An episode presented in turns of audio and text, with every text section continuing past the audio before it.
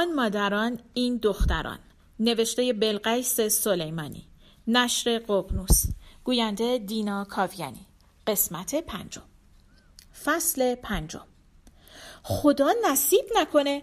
آخه شماها چطوری اینجا زندگی می‌کنین؟ نشستند توی ماشین آنا و دارند می‌روند بیمارستان مهراد. ساعت دوی بعد از ظهر است. با این همه بزرگ راه حکیم همچنان شلوغ است. روحانگیز نه تنها شب ماند خانه سریا بلکه ناهار هم ماند. البته به اصرار سریا که از همان دقیقه که خبر را شنیده بود تمایلی مهار ناشدنی برای دیدن کاووس در درونش جوشیده بود. کاووس را بعد از ازدواجش چند باری دیده بود توی عذا و عروسی فامیل و عید دیدنی ها زنش را هم دیده بود. خوشگل نبود اما یک جورهایی بانمک بود. سبزه بود و دماغ قلمی داشت که اگر دخترهای امروزی آن را داشتند حتما می سپردندش به تیغ جراحی. سریا همان بار اولی که او را دید فهمید از آن دست زنهایی است که چشم دیدن زنهای بیوه را ندارند. برای همین هم به رغم اصرارهای روحانگیز هیچ وقت پایش به خانه کاووس باز نشد. آنا برایشان تصنیفی از همایی می‌گذارد که سریا آنن آن را خاموش می کند حالا در این لحظه سکوت می خواهد بفهمی نفهمی دستهایش می لرزد نشسته است جلو بغل دست آنا. روحانگیز هم عقب نشسته تکیه داده به در و پاهایش را دراز کرده. آرتروز زانو دارد. خودش معتقد است این آرتروز ثمره 20 سال معلمی است. اگرچه آنا از دیشب تا همین حالا چند بار در لفافه گفته خاله روحی اگر وزنش را کم کند اوضاع زانوهایش بهتر می شود از حکیم که میپیچند توی قنبرزاده سریا می‌گوید حالا بد نباشه ما داریم میایم بیمارستان. روحی؟ روحانگیز خودش را جمع و جور می کند و صاف می نشیند روی صندلی. به اطرافش نگاهی می اندازد و می پرسد رسیدیم؟ آنا می گوید نه ولی نزدیکیم. روحانگیز دستهایش را به صندلی جلو بند می کند و می گوید وا چه بدی داره؟ ناسلامتی قوم و خیشی ما. مگه اینکه خودت نخوای بیای؟ چند سال کاووس رو ندیدم خجالت می‌کشم.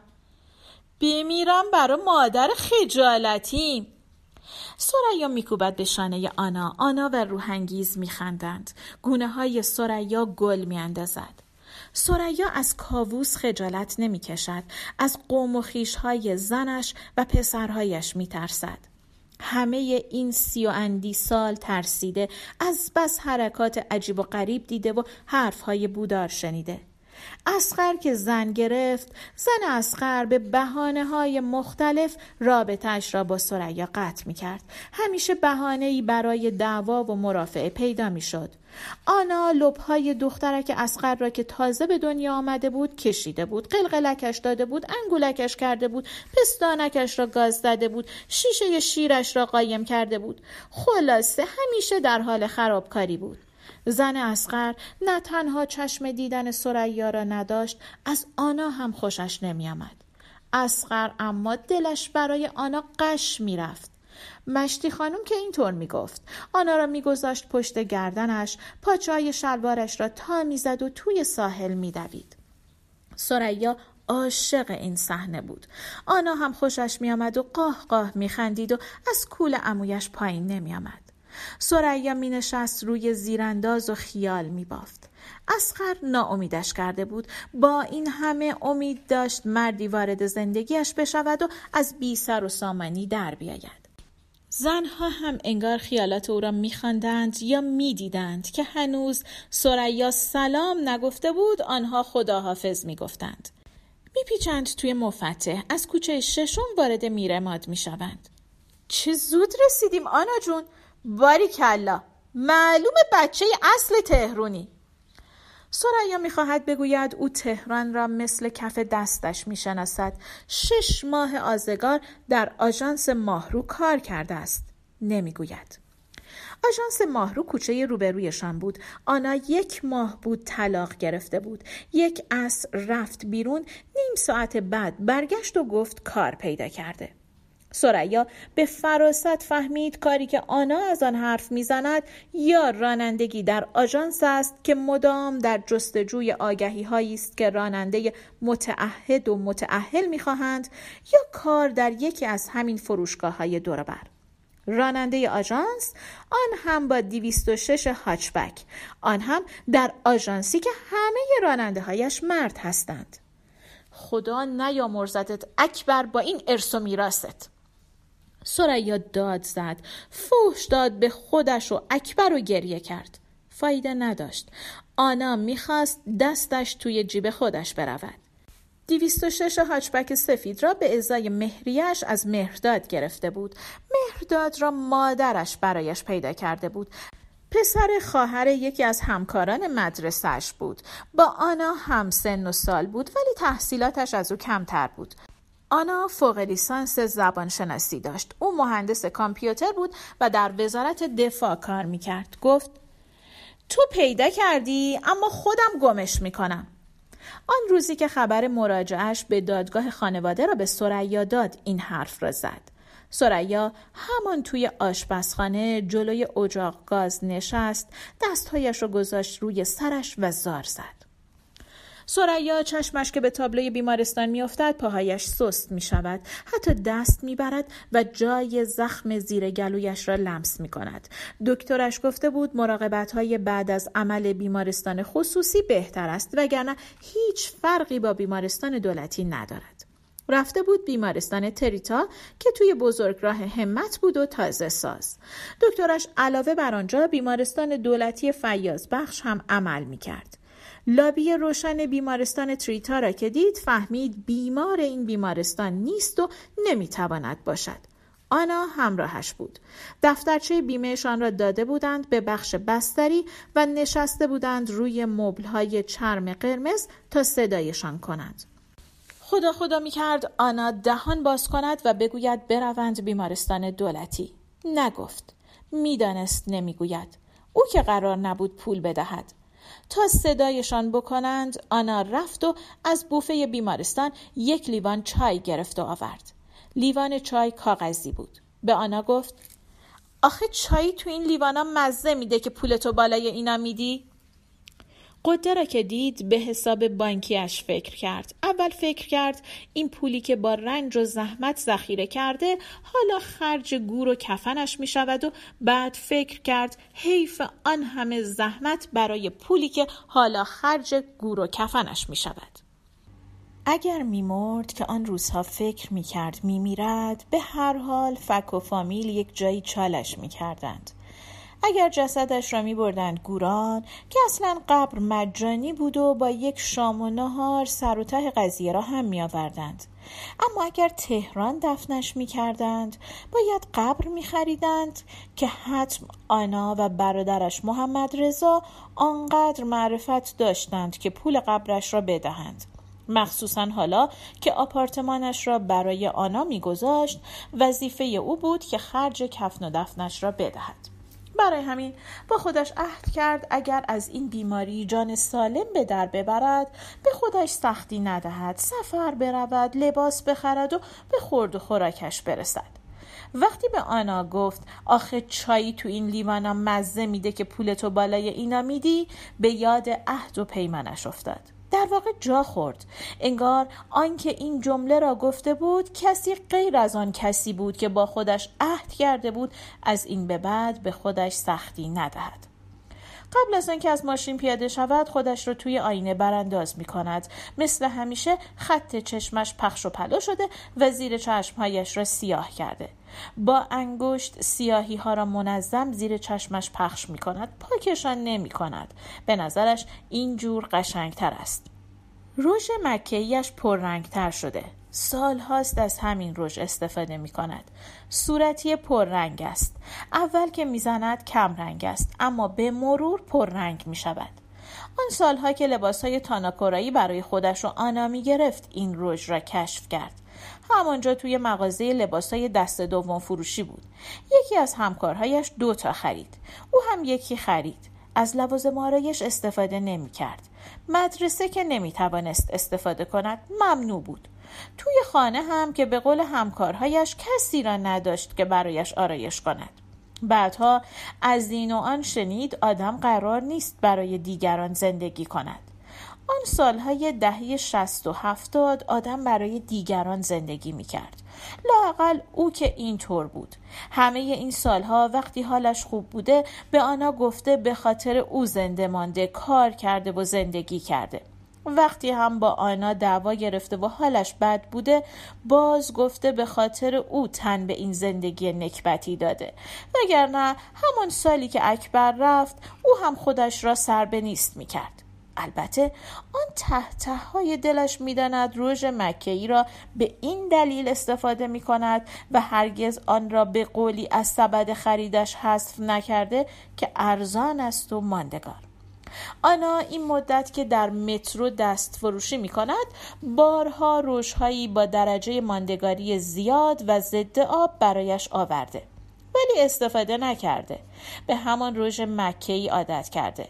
اما حالا که دارد خودش رو توی آینه می‌بیند یک جورهایی پشیمان است که از این رژ استفاده کرده اگر آدم باهوش و زرنگی آنجا باشد شاید هم خود کاووس می‌تواند بفهمد این زنی که از این رژ به قول آنا تابلو استفاده کرده خیلی دهاتی و خصیص است از ماشین پیاده می شوند. هم هن کنن پیاده می شود. سریا روحنگیز را که در این وضعیت می بیند احساس بهتری به خودش پیدا می کند. این هم از آن دست حرفهایی است که جدیدا همکارهای مدرسش زیاد از آن استفاده می کنند و شاید نیمی از مطالبی هم که در گروه تلگرامیشان به نام شرق شقایق می‌گذارند از همین دست است. اولین بار هم پنج سال پیش روز تولدش برای خودش یک شال قرمز خرید به امید اینکه به خودش احساس بهتری پیدا کند. نکرد. معنی نداشت آدم برای خودش کادو بخرد. یکی از همکارانش حتی توصیه کرده بود برای اینکه احساس بهتری به خودش پیدا کند صبح به صبح خودش را در آینه ببوسد. این دیگر از آن لوسبازی هایی بود که هرگز به آن تن نداد. معمولا وقتی خودش را در آینه نگاه می کند با خودش دعوا می کند یا خودش را دلداری می دهد. اگر کسی در خانه نباشد بلند با خودش حرف می‌زند و اگر کسی باشد همون توی دلش چند تا بد و بیراه نصار خودش می کند یا خودش را دلداری می دهد و اکثر اوقات به خودش می گوید می بینی سریا؟ می بینی به کجا رسیدی؟ لباس فرم و کراوات. این چیزی است که بیمارستان خصوصی را با بیمارستان دولتی متفاوت می کند نه مراقبت های بعد از عمل. سریا که اینطور فکر می کند در بیمارستان تریتا هم بعد از آن لابی پرنور با مبلهای چرمی قرمز همین کارکنان کراواتی با لباس فرم های متفاوتشان بودند که باعث حراسش شدند. آن دو روزی که در بیمارستان بود یکی از سرگرمیهایش تشخیص شغل کارکنان از روی لباس فرمشان بود. خدماتی ها را اول دید. آن صبح پاییزی ده ها بار آن لابی روشن را با لباس فرم بنفششان طی کشیدند. ده بار پاهایش را بلند کرد تا زیر آنها را تمیز کنند. آسانسورچی ها لباس فرمشان یک جورهایی شبیه خدماتی ها بود. فقط رنگش فرق می‌کرد. البته کراوات هم داشتند که خدماتی ها نداشتند. لباسشان بنفش کمرنگ بود اما کراواتشان قرمز جگری. لباس فرم پرسنل بستری بیمارستان مهراد سرمه است با کراوات زرد. آنها اول که وارد می شوند دست راستشان تابلوی پذیرش را می بینند. حتم کمبود جا باعث شده کارمندان این بخش را اینجا مستقر کنند. وگرنه اصلا جالب نیست که آدم وارد نشده چشمش به این حیولاهای پول ضبط کنی بیافتد. همین گروه بودند که در بیمارستان تریتا اول سراپایشان را دید زدند و بعد گفتند علل حساب سه میلیون تومان بریزند به حساب و گفتند بسته به خدماتی که نیاز دارند و بیمارستان عرضه می کند هزینهشان بالا می رود. هنوز کلمه سه میلیون از دهان مرد بیرون نیامده بود که به آنا گفت بریم بیمارستان فیاض بخش آنا بازویش را گرفت. از جلوی میز مرد دورش کرد و گفت لامصب تو که نمیدی؟ بیمه میده. پس این بیمه طلایی به چه دردت می‌خوره که به همه پوزشو میدی؟ گفت کی؟ کو؟ اینا که بیمه قبول نمی‌کنن. آنا با تأثیر سرش را تکان داد و چشمهایش را بست و نفسش را با سر و صدا بیرون داد و گفت مامان تو چرا اینجوری می‌کنی؟ خودتو به نفهمی زدی یا منو خرفرز کردی؟ خب معلومه که الان باید خودت بپردازی. ولی بعدش برگه هزینه ها رو می‌بری پول از بیمه می‌گیری. می‌دانست. خوب هم می‌دانست. منتها به بیمه اطمینان نداشت. حتی آن تحته های دلش با خودش حساب می‌کرد اگر زیر عمل بمیرد تکلیف پولش چه می‌شود؟ دست گل دست آناست. خودش انتخاب کرد. خودش هم پولش را داد. سریا و روحنگیز جلوی گل فروشی از ماشین پیاده نشدند. روحنگیز معتقد بود گل بردن دیگر فایده ای ندارد چون بیمار توی آیسیو اصلا اجازه ملاقات ندارد. سریا هم گلها را نمی شناخت اسمشان را نمی‌دانست و از همه مهمتر نمی‌دانست چطور انتخاب کند. فقط می‌دانست برای مرده ها باید گل سفید برد با روبان سیاه و روز قرمز هم علامت عشق است. این مورد اخیر را هم از رابطه مهرداد و آنا فهمیده بود. مهرداد همیشه روز قرمزی همراه داشت. حتی اگر روزی دو بار آنا را می‌دید هر بار یک شاخه گل به او می‌داد. آنا اما به شیطنت گفته بود گل را برای آقا کاووس می‌برند وگرنه بیمار که هوش و حواسش به این دنیا نیست و بینیاز است از این تعارفات. کاووس را در لابی بیمارستان می‌بینند در محاصره قوم و خیشهای زنش. پسرها هم هستند که روحنگیز ملک چون ملوچ میبوسدشان و قربان صدقهشان می‌رود. کاووس لاغر شده. ریش چند روزه دارد و حلقه کبود دور چشمهایش از زیر عینک مشخص است. نگاهش مدتی طولانی روی صورت سریا درنگ می کند. انگار او را به جا نمی آورد و انگار دنبال نشانه ای آشنا می گردد. گلها را از آنا می گیرد و به او می گوید زحمت کشیدین لطف کردین سریا خدا خدا می کند کسی از قوم های زن کاووس نشناسدش نمی‌شناسند. مگر چند بار پیش از این او را دیدند و اصلا در این موقعیت کی به او و موقعیتش فکر می کند هیچ کس. اما او خودش را در این موقعیت زن بیوهی می بیند که به دیدن مردی آمده که زنش در آستانه مردن است. برای همین هم خجالت زده است. حتی احساس می کند در چهرش حالتی از این خجالت زدگی هست و درنگ کاووس را هم بی ربط به موضوع نمی بیند. برای همین خیلی زود خودش را عقب می کشد و گوشه می ایستد. خواهرزنهای کاووس که با دیدن آنها از روی مبلهای چرمی سیاه بلند شده بودند دوباره می نشینند. سریا در حالت نشستنشان نوعی مردگی و بیحالی می بیند. چهره هایشان پیر پر از چروک زرد و تیر است نمی‌داند اینها که اینجا نشستند از زن کاووس بزرگترند یا کوچکتر. به هر حال فرقی هم نمی کند سریان نتیجه می گیرد که زن کاووس هم حتم مثل این دو خواهرش پژمرده و پلسیده است. روزی که لباس چهارخانه بنفش بیمارستان تریتا را پوشید و خودش را در آینه برانداز کرد چهره پیر شده و رنجور خودش را نشناخت.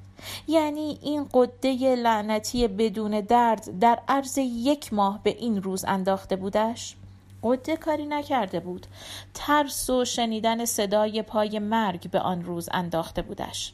چند روز بعد اسم آن لحظه را گذاشت لحظه مکاشفه. لحظه ای که فهمید بدنش حسابی ترسیده آب رفته و تسلیم بیماری شده.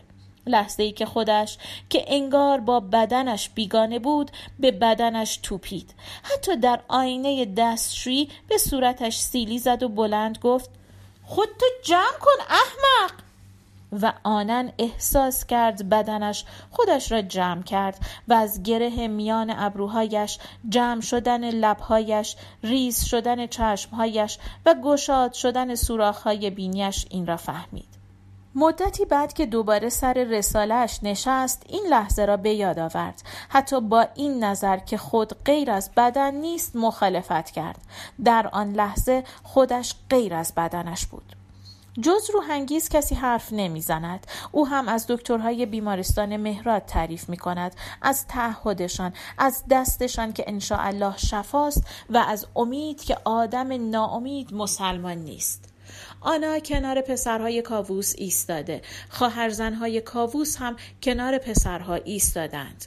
حالا که سریا خوب دقت می کند می بیند جوانها یک طرف ایستادند و پیرها و میان سالها طرف دیگر و از آن مهمتر سریا فکر می کند چه خوب می شد اگر یکی از پسرهای کاووس گلویش پیش آنا گیر می کرد و او را از جلوی چشمش دور می کرد می بردش کانادا یا آمریکا.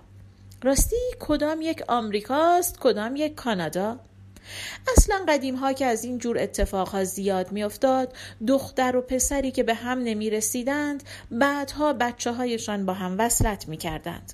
فقط حیف و صد حیف که آنها چند سالی از پسرها بزرگتر است. باشد. الان جوانها به این چیزها اهمیت نمی دهند. کافی است عاشق شوند. دیگر برایشان مهم نیست طرف بیوه است یا بزرگتر. سریا نگاه می کند به جوانها. نمی تواند تشخیص بدهد کدام یک از پسرهای کاووس بزرگتر از دیگری است. حتی نمی‌داند کدام سیناست و کدام سروش. آنا در جمع جوانان مثل نگین می درخشد خوب آرایش کرده و خوب لباس پوشیده. مثل بچه های خوب تغذیه شده است. سریا می‌داند آنها که اطرافش ایستادند و با گوشی هایشان ور می روند یا سردرگم و گیج به آدم های اطرافشان نگاه می کنند از همین الان ازادارند و حتم چند روزی است خوب نخوابیدند و حتما خوب نخوردند. با این همه دلش می‌خواهد دیگران تصور کنند او جانش را بر سر بزرگ کردن دختر یتیمش گذاشته. البته که سختی بوده. مثلا وقتی آپارتمان خرید یک سال آنقدر غذاهای بادمجانی به خورده آنا داد که حالا آنا بوی بادمجان را که میشنود پا به فرار می‌گذارد. ولی از حق نباید گذشت. همیشه گوشت های خورش ها مال آنا بود. حتی حالا هم بشقاب آنا را پروپیمن می کشد. اینکه آنا نمی‌خورد و مادرش را مسئول این دو پرده گوشت اضافهش می‌داند مسئله دیگری است. خواهر زنهای کاووس که شروع می کنند به گریه کردن کاووس آهسته کنار می کشد و از پله ها بالا می رود. خواهرها اشک می ریزند آرام و بی صدا. حرف نمی‌زنند اما آه می‌کشند جوانها هم کم کم کنار می‌کشند و به سرعت در لابی بزرگ پخش می‌شوند. آنا با دخترهای جوان است که به ستونی تکیه دادند و سر در گوش هم دارند. چه زود آنا با دخترها خودمانی شد. چه می‌گویند این جوانها به همدیگر زیر سایه مرگ؟ نشست روی ویلچر نمی‌خواست بنشیند گفت خودش می‌تواند تا اتاق عمل برود گفت مشکلی ندارد پرستار و بهیار بخش گفتند ممنوع است. گفتند هیچ کس با پای خودش روانه اتاق عمل نمی شود. بهیار ویلچر و او را راه می برد و آنا اصرار داشت که او اجازه بدهد به دایی محمد رضا خبر بدهد. گفت فقط به دایی محمد رضا زنگ می‌زند ترسیده بود. سریا ترس را در چهرش می‌دید از صبح با این و آن گفته بود و خندیده بود. به این شماره داده بود از آن شماره گرفته بود. به این یکی رژ مارک بورژوا معرفی کرده بود به آن دیگری نحوه کشیدن خط چشم را آموزش داده بود. اما حالا گونه هایش به یک بار افتاده بودند و دو خط دو طرف دهانش کش آمده بودند تا چانهش و نگاهش بیقرار شده بود. دم آسانسور سریا بوسیدش. گفت نگران نباش. دو سه ساعت دیگه میبینمت. آنا نگاه کرد به سقف و لبهایش لرزید. بهیار گفت اینجوری داری به مادرت روحیه میدی؟ بابا ایول. دم در اتاق عمل وقتی سریا را روی برانکارد گذاشتند آنا خم شد و سریا را طولانی بوسید و گفت دوستش دارد. گفت من و تو هنوز خیلی با هم کار داریم سوری. منتظرت میمونم. روحانگیز می نشیند کنار سریا و آهسته می‌گوید کاووس داره از بین میره دیدی چه ریخت و قیافه پیدا کرده؟ سریا سر تکان می دهد. چند سال است کاووس را ندیده. نمی‌داند از کی شروع به پیر شدن کرده اما کاووس امروز پیر بود آنقدر که مرد میان سال پنجاه و چند ساله ممکن بود پیر باشد نه خورد داره نه خوراک نه خواب داره نه بیداری. شده پوست و استخون. خدا هرچی خیره پیش بیاره.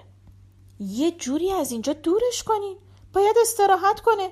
قیافش داد می‌زنه مدت هاست خوب نخوابیده.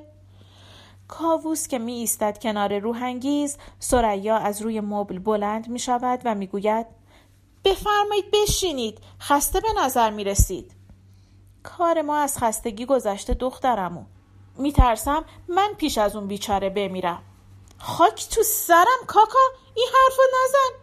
خودت داری خودتو از بین می‌بری. آخه موندن تو اینجا چه فایده ای داره؟ برو خونه دو ساعت بخواب. روحی راست میگه نوبتی بمونی. کاووس خودش را رها می کند روی مبل و می‌گوید دلم طاقت نمیاره. نمی‌تونم ازش دور باشم. و بغض می کند روحانگیز نگاه می کند به سریا و سر تکان می دهد سریا رو برمیگرداند و نم گوشه چشمش را پاک می کند چطور کاکا؟ رفتی بالا تونستی ببینیش؟ فرقی نکرده فرقی هم نمی‌کنه. کاووس سرش را میاندازد پایین دستهایش را می‌گذارد روی صورتش و های های گریه می کند. روحانگیز به سختی خودش را از مبل جدا می کند و سر برادرش را به سینه می گیرد. جوانها هم انگار صدای گریه کاووس را شنیدند که خودشان را به او میرسانند و همه همراه کاووس گریه می کنند. خدا مرگم بده این چه کاری آخه کاکا تو جوون داری خوبیت نداره به قرآن راست میگه پسرمو امیدتون به خدا باشه معصیت داره جلوی بچه ها کاووس که شروع می کند خواهرزنهایش ساکت می شوند. آنها هم با لحجه قلیز کرمانی او را دلداری می دهند. تا یکی از کارکنان بیمارستان سر برسد و همه را به خیشتنداری دعوت کند جوانها هم شروع می کنند به گریه کردن آنا رو برگردانده و دارد با احتیاط اشکایش را پاک می کند سریا حدس می‌زند نگران پخش شدن ریملی است که به همه می‌گوید پخش نمی شود و ضد آب است ریمل مارک پرشین که هر روز صبح یکی از چشمهایش را با آن آرایش می کند و یکی را ساده و بی آرایش می گذارد تا به مشتری ها تفاوت دو چشم و معجزه ریمل مارک پرشین را نشان بدهد. این روحانگیز است که دسته را راه می اندازد و تقسیم وظایف می کند. سروش باید بیمارستان بماند و دم دست کارکنان بیمارستان. سینا مسافر بوده و باید برود خانه و چند ساعتی استراحت کند کاووس هم اگر نخوابد کار دست خودش می‌دهد که اصلا در این وضعیت پذیرفتنی نیست خواهرها هم باید به خدا توکل کنند و بروند خانه. با کمک روحانگیز و دخترها غذایی سر هم کنند و یادشان نرود که به هر حال آدم زنده نیاز به قوت روزانه دارد. آنا و سریا هم بهتر است با آنها به خانه کاووس بیایند. به دو دلیل. یکی اینکه توی یک ماشین جایشان نمی شود و بهتر است به آنا جان زحمت بدهند. دوم اینکه اگر سریا جان هم بیاید برای روحانگیز قوت قلبی است. جماعت که به طرف در بیمارستان حرکت می کنند سریا یاد دست گل می افتد. میان دو مبل چرمی سیاه روی زمین افتاده. می‌خواهد برگردد آن را از روی زمین بردارد. نگاه شماتتبار آنا را که می‌بیند منصرف می شود پایان قسمت پنجم.